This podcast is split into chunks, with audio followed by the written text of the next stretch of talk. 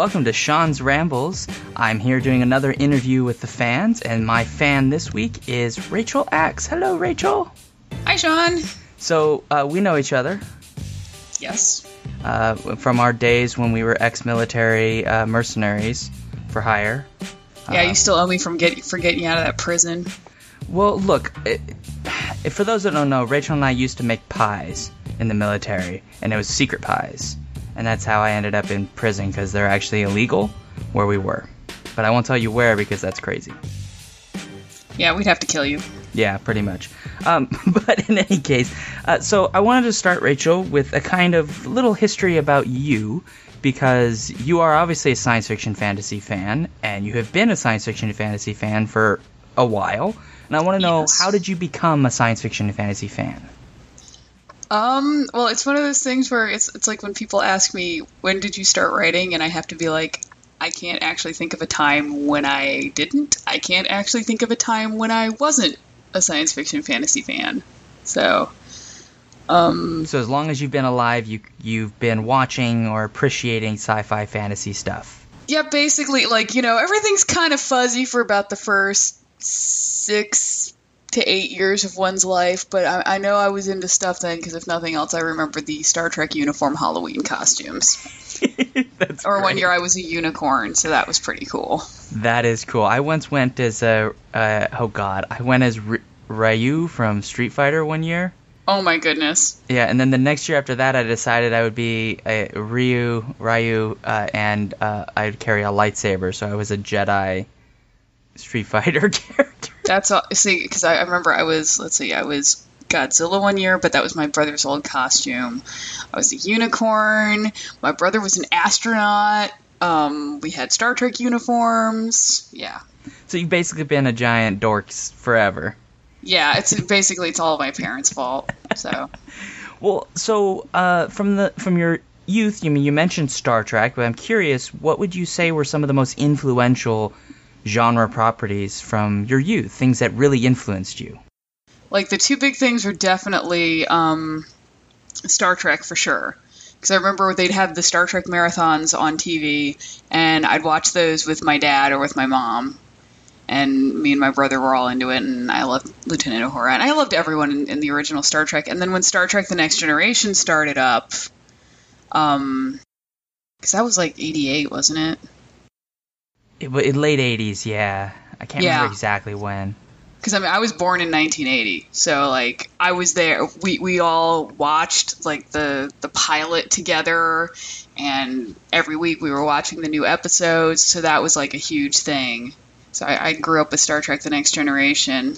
Um, and then kind of the other thing was that my mom actually read out loud to us for a really long time, like every night.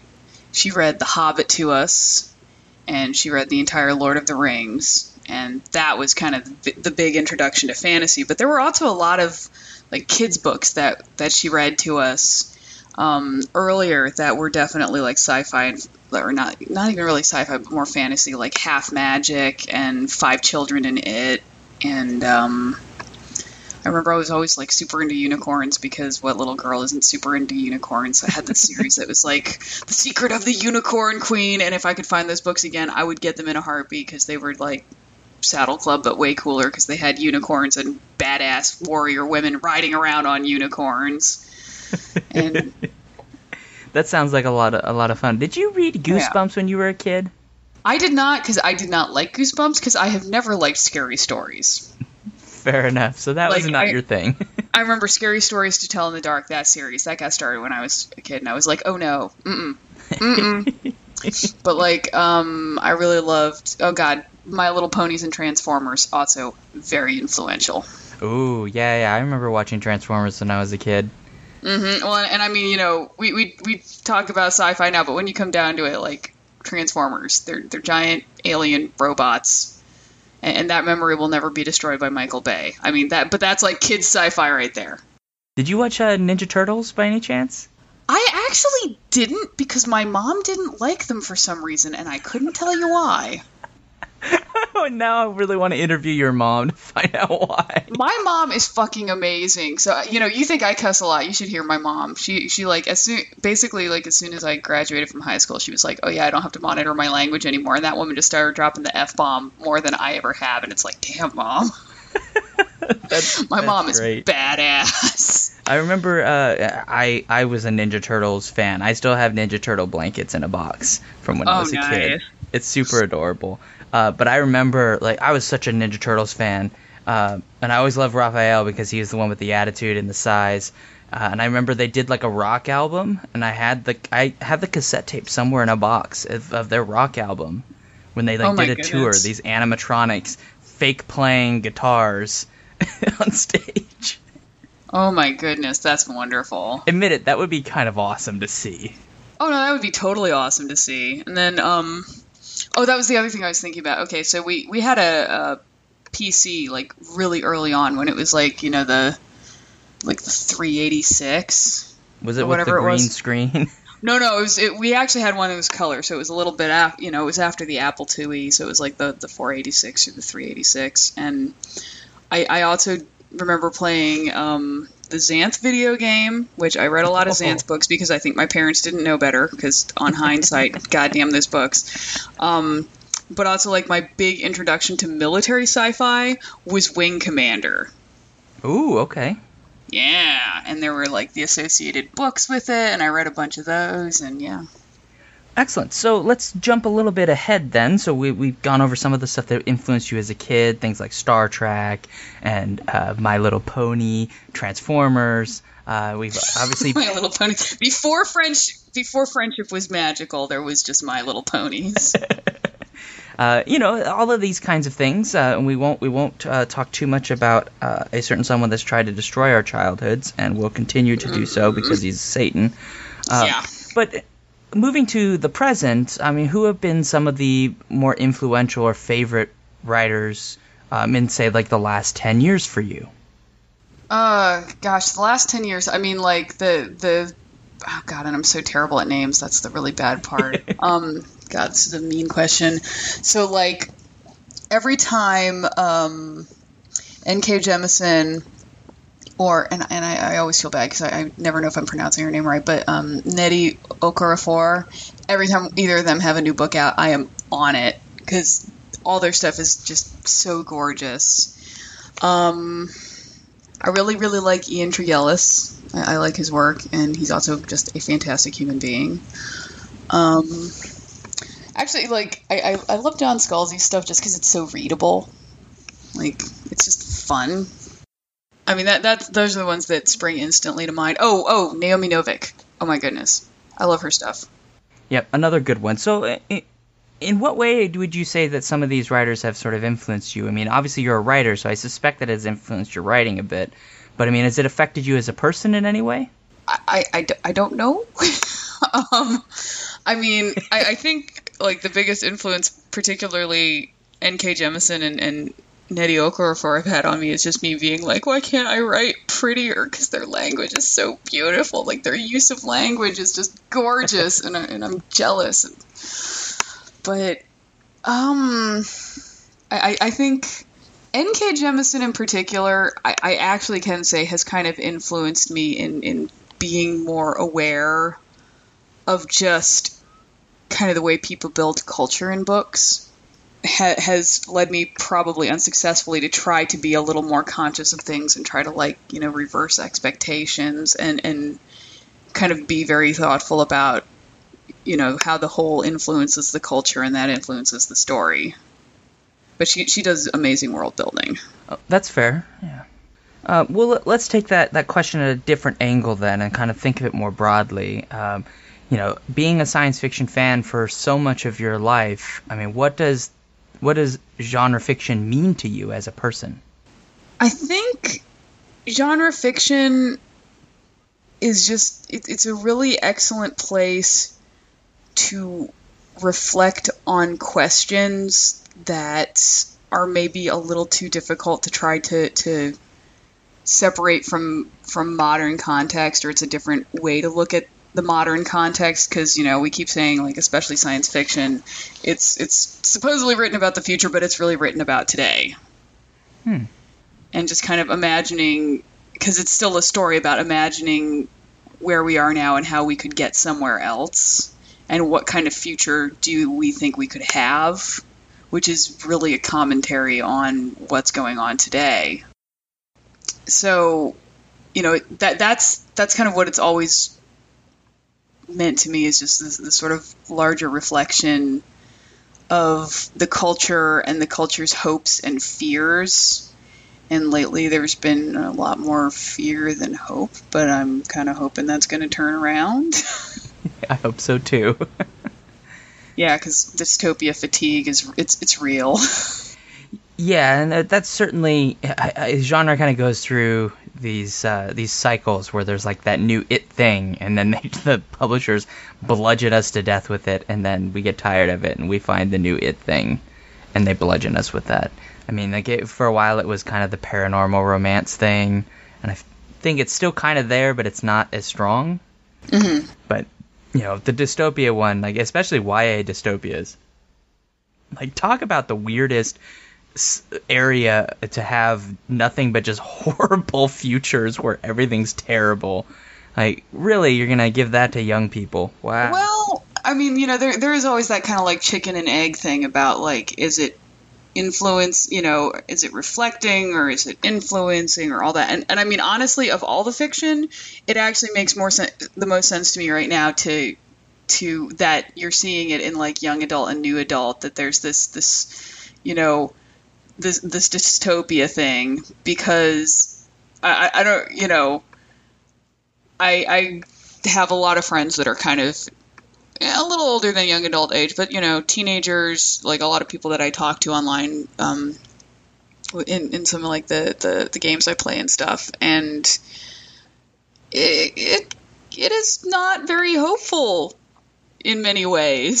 so I, I think there is this sort of wish fulfillment Um, almost or fantasy element of you know everything is shit and everything is terrible and everything's getting broken down but maybe one person can you know one really awesome person can manage to tear down this really phenomenally awful system that's trying to grind us all down and make it not suck or make it suck less. And when you consider the context of like you know and and I, I I'm I can't believe I'm saying this to you, Sean, because you're you're in the same you're in the same shitty situation as everyone else were when you consider it the, in the context of student debt and um, the the the wage gap and shitty job prospects. Yeah, it and and you know a bunch of people in power who spend all their time telling you that you're just not working hard enough. oh God, yeah, I hate that. yeah. So I, I, I honestly I think that's what is kind of influencing a lot of the dystopia stuff because it's it's taking this this you know this current feeling of like angry hopelessness that that you sometimes get and and just kind of tells you a story where you're like it may feel hopeless but maybe someone will shoot it full of arrows and it'll be okay somehow. Yeah, somehow it'll it'll work out, right? yeah you know maybe if we just if we just kill president snow it'll be all right yeah. Well, and then she has to kill the other lady. well yeah which is very interesting too Yeah, that's it's a, the double-headed dragon, both both really uh, awful sides of the same coin. Ugh. Yeah. Uh, well, you're you're right. You're right. It, it there is a sense of uh, despair, and I and I guess since I haven't been a young adult in a very long time, I don't know what it, what it, they must be feeling, but it must not look good from their angle either. Yeah, well, I mean, if you think about how it kind of feels from your angle, like, you know, how, you're feeling about your future prospects, and then you think about, like, you're getting ejected out of high school into this when you're like, oh, yeah, I can go to college and end up with $50,000 of student debt, and that might get me a job that'll pay me, like, 12 bucks an hour if I'm lucky. Yeah, yeah, I feel yeah, if you're definitely you're looking at your entire future ahead of you and it's just despairing. Uh, it's, I guess it's a little different in my case where I was hopeful and then I got to this position where where I realize I don't have a future. Well, I, I think that's what the difference is. Kind of like if you look at the generation, like, you know, you and I are old enough that you know, we, we were we were heading into to college before the economy took a poop. I mean, I, I what I was uh, I was 21 when the the the war in Iraq started. Um, you know that thing, but that you know in a, in a way that's almost when it feels like things really like started going downhill but we kept getting fed this this exceptionally hopeful vision of like you know hey you get out there and you work hard and you're going to get an awesome job and you buy a house and you never lose money on real estate and then we got into the reality and we're like what the fuck is even going on whereas the people who are maybe like a decade or so behind us to where they're just hitting getting ready to hit college age or grad student age they, they are now hearing from us you know, we, we got told, come on in, the water's fine. And, and we're standing on the shore going, no! Or, you know, we're out in the deep end going, no, don't come in. It's really fucking awful in here. There's sharks. There's sharks. There's sharks. They're going to eat your retirement money before you ever get it. Yeah. Yeah. I think that's the difference. That is certainly, uh, you know, I feel like also maybe younger generations feel like they don't buy the rhetoric as much anymore. Uh, you yeah. know, like I, I, feel like I still bought the rhetoric even up to 2008, and then after 2008, I was like, I don't buy this garbage anymore. it's this American exceptionalism, and I'm just like looking at like v- YouTube videos of you know PhDs in physics, like homeless on the side of the street in like Baltimore, and I'm like, yeah, are you serious? We're a country with a guy with a PhD in physics, and he can't get a job. Like mm-hmm. that's insane to me. But you know, well, in any case, so really quick, uh, yes, got very personal, very personal. Um, I, I want to take a few a few minutes actually just talk briefly about your own work because you do write. You write yes, genre fiction. You have written some erotic genre fiction, and you've written just, just some, the one. Just the one. Excuse me. Okay, so not some, just the one, uh, with the the amazing cover uh, which folks can probably find out about, and maybe you will describe it or not. Um, you also written some uh, more general fictions uh, with uh, with some really interesting ideas in them, and I want you to talk about that and let people know what you know what is your most recent thing, so they can kind of check it out.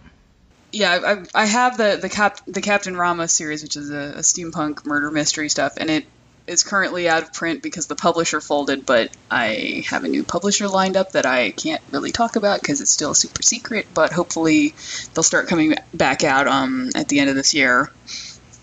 And uh, that was just mostly like I, I started writing that series because um, that was another where, where mom read to us so much, and she read the complete Sherlock Holmes to us, like from cover to cover and I always loved that character and found him very interesting. But I really wanted, you know, I wanted there to be like a female Sherlock Holmes who was just as fucked up and crazy as dude Sherlock Holmes, who also had kind of like her sidekick character, who, you know, BBC Sherlock fans, please do not come after me and mail me bombs or something. But Sherlock and Watson in their entirely platonic relationship. so that's why I wrote like Captain Ramos and Sims, who are just like, no, never. You know, they're they're just like BFFs. and plus, I also like their, I really like their being the super solid male and female friendships where you don't ever have to worry about like, oh, they're gonna, you know, have like some kind of weird romance thing. They're just like buds, and you know I feel like that doesn't get emphasized enough because holy shit, men and women can manage to be friends.